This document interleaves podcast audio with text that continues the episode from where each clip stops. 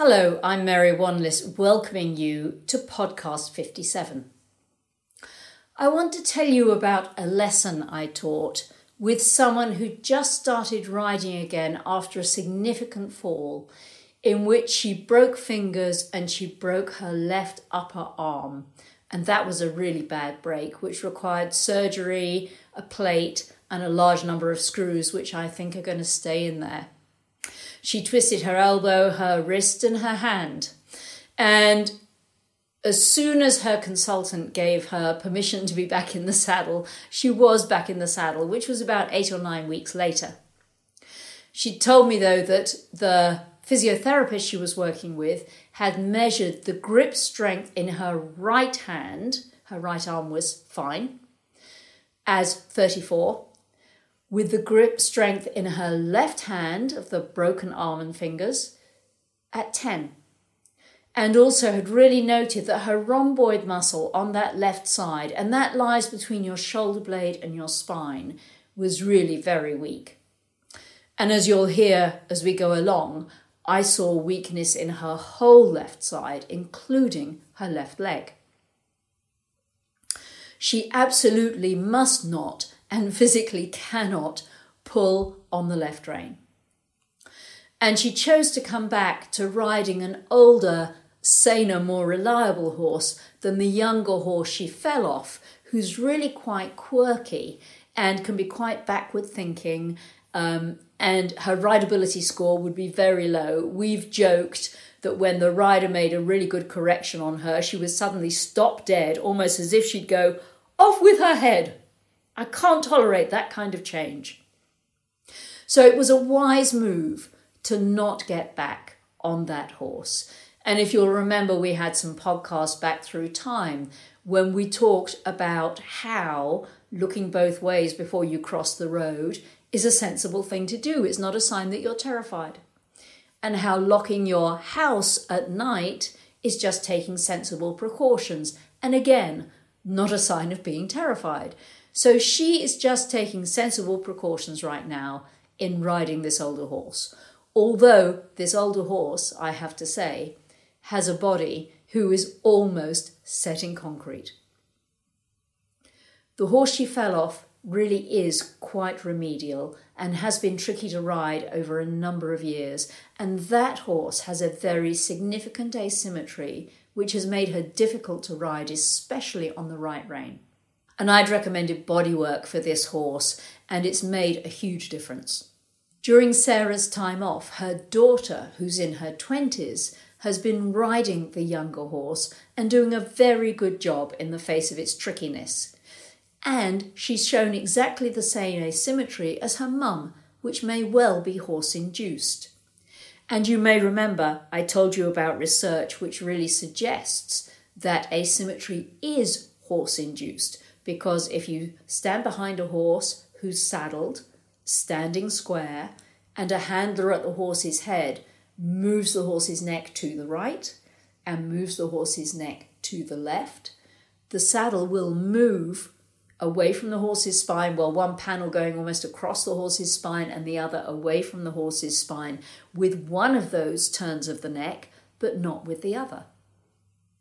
And my hunch is that the more their long back muscle stays in place and keeps the saddle in place when it is on the outside relative to the direction of the turn of the neck, but the less their long back muscle, the one that we have to learn to manufacture, because it's less there, the saddle easily slips to that same side when the neck is turned to the other side. So the really interesting thing about this is after eight or nine weeks of surgery, being in a cast, being in a sling, that side of her body totally inoperative, Sarah got on the older horse, and it was immediately clear to me that her asymmetry has completely reversed. Now, of course, it could be that this older horse naturally would fall out on the right shoulder, where the younger, quirkier horse naturally fell out on the left shoulder. But I would reckon that back through time, when Sarah was riding the left rein really well, she wouldn't have got disorganized by the oldest horse's asymmetry, in the way that asymmetry disorganized her now. She would have been set up to keep her outside seat bone in place, keep turning like a brass, bring the wither to the left, and all that good stuff that works when you're in place.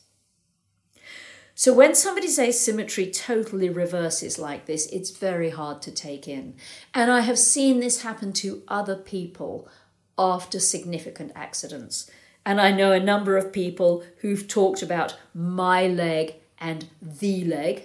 The leg was a leg that had a bra- bad break in the femur and took a long time to heal and never got totally integrated, I suspect, into that rider's body schema.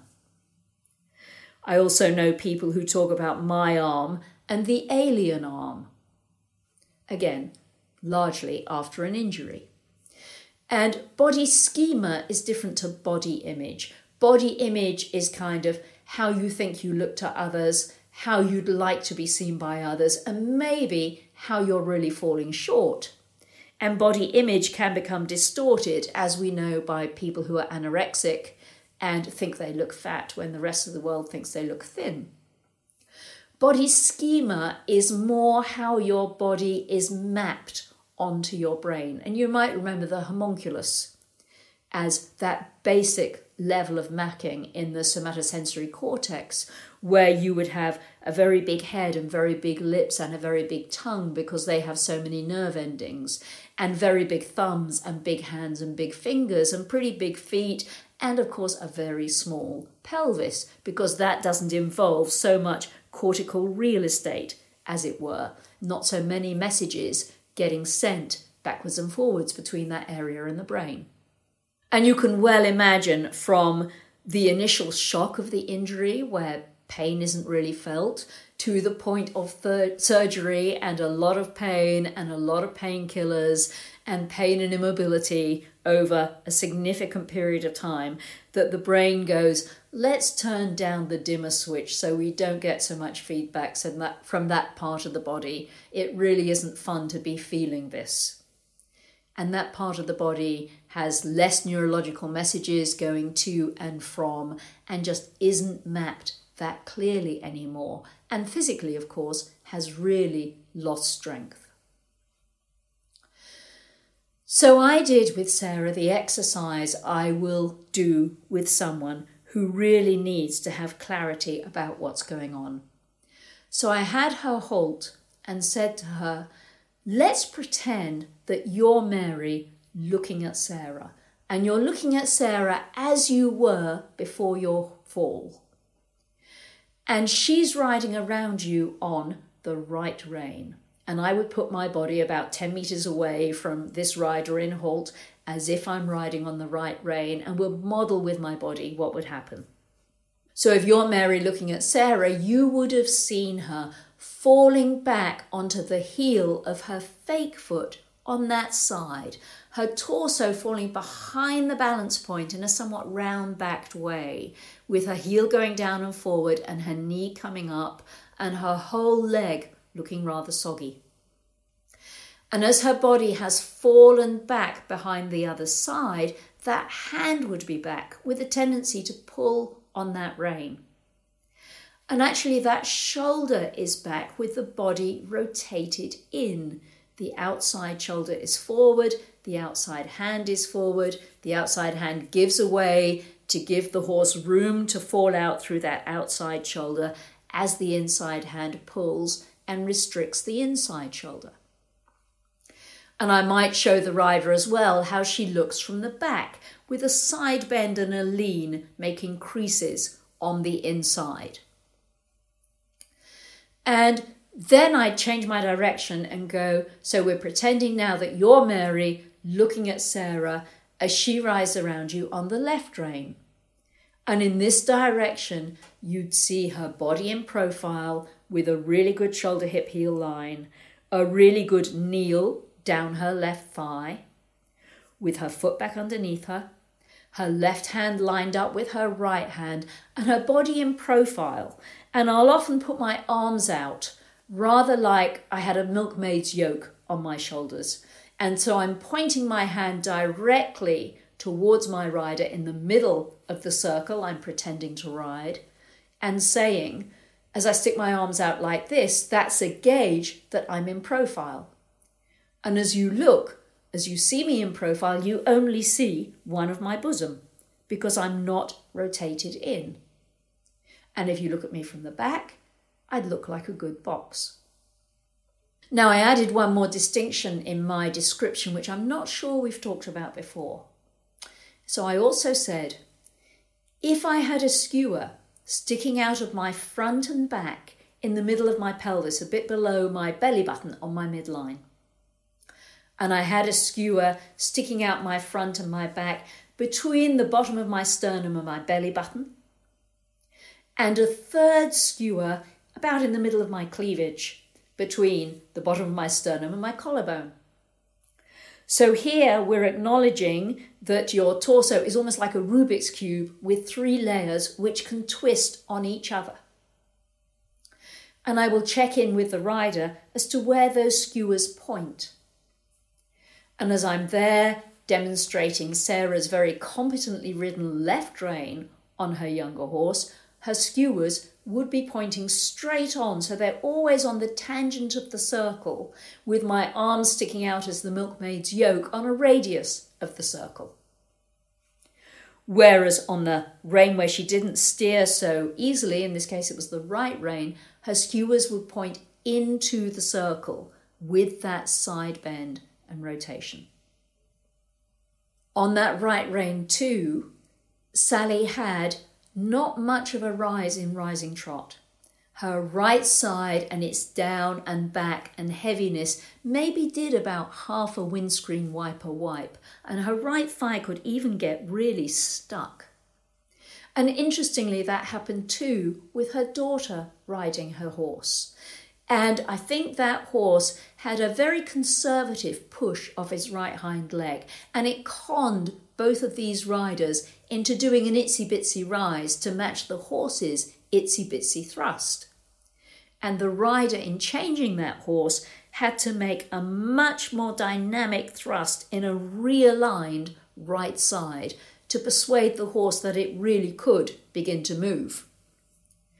And a big deal with that horse was keeping enough stuffing in front of the right shoulder blade, and also keeping the treadmill functioning, because somewhere in that treadmill, it didn't start at the back on the right and it didn't get to the front on the right. Whereas on the left, the treadmill, which would be at about the level of the horse's seat bone, going through it on right and left, just a little bit into the root of the neck. It was very, very different on the two sides and really quite compromised on the right. And changing that made a very big difference to that horse. So for my second little demonstration, I said to Sarah, so here you are now on this older horse. And when I look at you on the right rein, or let's say she's pretending to be Mary, looking at Sarah, Sarah's riding round her on a right rein, and the body is really lined up with a good shoulder hip heel. There's no falling back in the way there was before. The body's in profile. The skewers would be on the tangent of the circle. If I stuck my arms out as I demonstrate, they'd be on the radius of the circle. She would be seeing me in profile. The rider's hands are level and the steering's going really well. I then reversed direction to demonstrate what Sarah looks like riding on the left rein, and here her skewers would be rotated in. Her body is falling back. Her left seat bone looks really back and down and heavy. She's rolled back towards the heel on that fake foot. The knee is up, the heel is forward, and the whole leg looks really unstuffed. The lack of muscle and power and maybe neurological messaging to her brain has gone right into her leg. It's not just her arm, not just her shoulder, and not just her torso. Her left hand would tend to be back behind her right hand. She's desperately not pulling, and she knows she mustn't do that on pain of re-injury. But she's rotating, dropping back, giving away the right hand, not anchoring her right seat bone well, not bringing the horse around like a bus, in a total mirror image. Now, with this different horse, the horse may be setting the pattern, as we said, but she would have been able to mitigate that pattern, I'm really sure. And of course, we never really know who's the chicken and who's the egg. But we made a really significant difference in this lesson. And I started by suggesting that we did an exercise, naively not realizing that, of course, I was going to challenge this arm which had not much range of motion. And I had her do the exercise we've done with you of putting the back of your hand just above your pelvis on your shorter, crumpled side, and dragging the tissue around with you as you bring your hand up around your side to under your bosom. This is where you think of the pop-up garden bag that has a spiral metal wire in it, and you're filling yourself out and elongating yourself as you make that movement and drag the tissue around. So it took her a little while to be able to even get our arm in position and be able to do that. But she was able to do it after a few tries. And we also added something else we haven't done in the podcast, which with her opposite arm, we had her trace the same line in the opposite direction. And you might do this on yourself now. So on your shorter, soggier side, you have the back of your hand just above the top of your pelvis. And on your longer, more filled out side that rotates forward, you put your knuckles and your fingers just under your bosom, because you're going to rotate that down and around towards the back of your pelvis. And each hand gets to drag the tissue with it. And each hand is doing the same spiral on your short side from the back bottom to the top front, and on your longer side from the top front to the back bottom. Now, this was good physiotherapy for her arm in her own right, but it really changed the look of her body and enabled her on the left rein to stack herself in shoulder hip heel, to look less compromised in terms of her strength. And at the same time as we did this with her left side, we really tried to get her thinking about turning like a bus, keeping the horse's right side short, keeping the outside seat bone, the outside shoulder, the outside elbow, the outside hand, so that hand didn't give forward. And the spiraling hand exercise can actually really help people almost get their shoulder blade on that side in a different position, so their shoulder blade isn't pulling away from their spine as their whole side rotates forward and their elbow goes forward.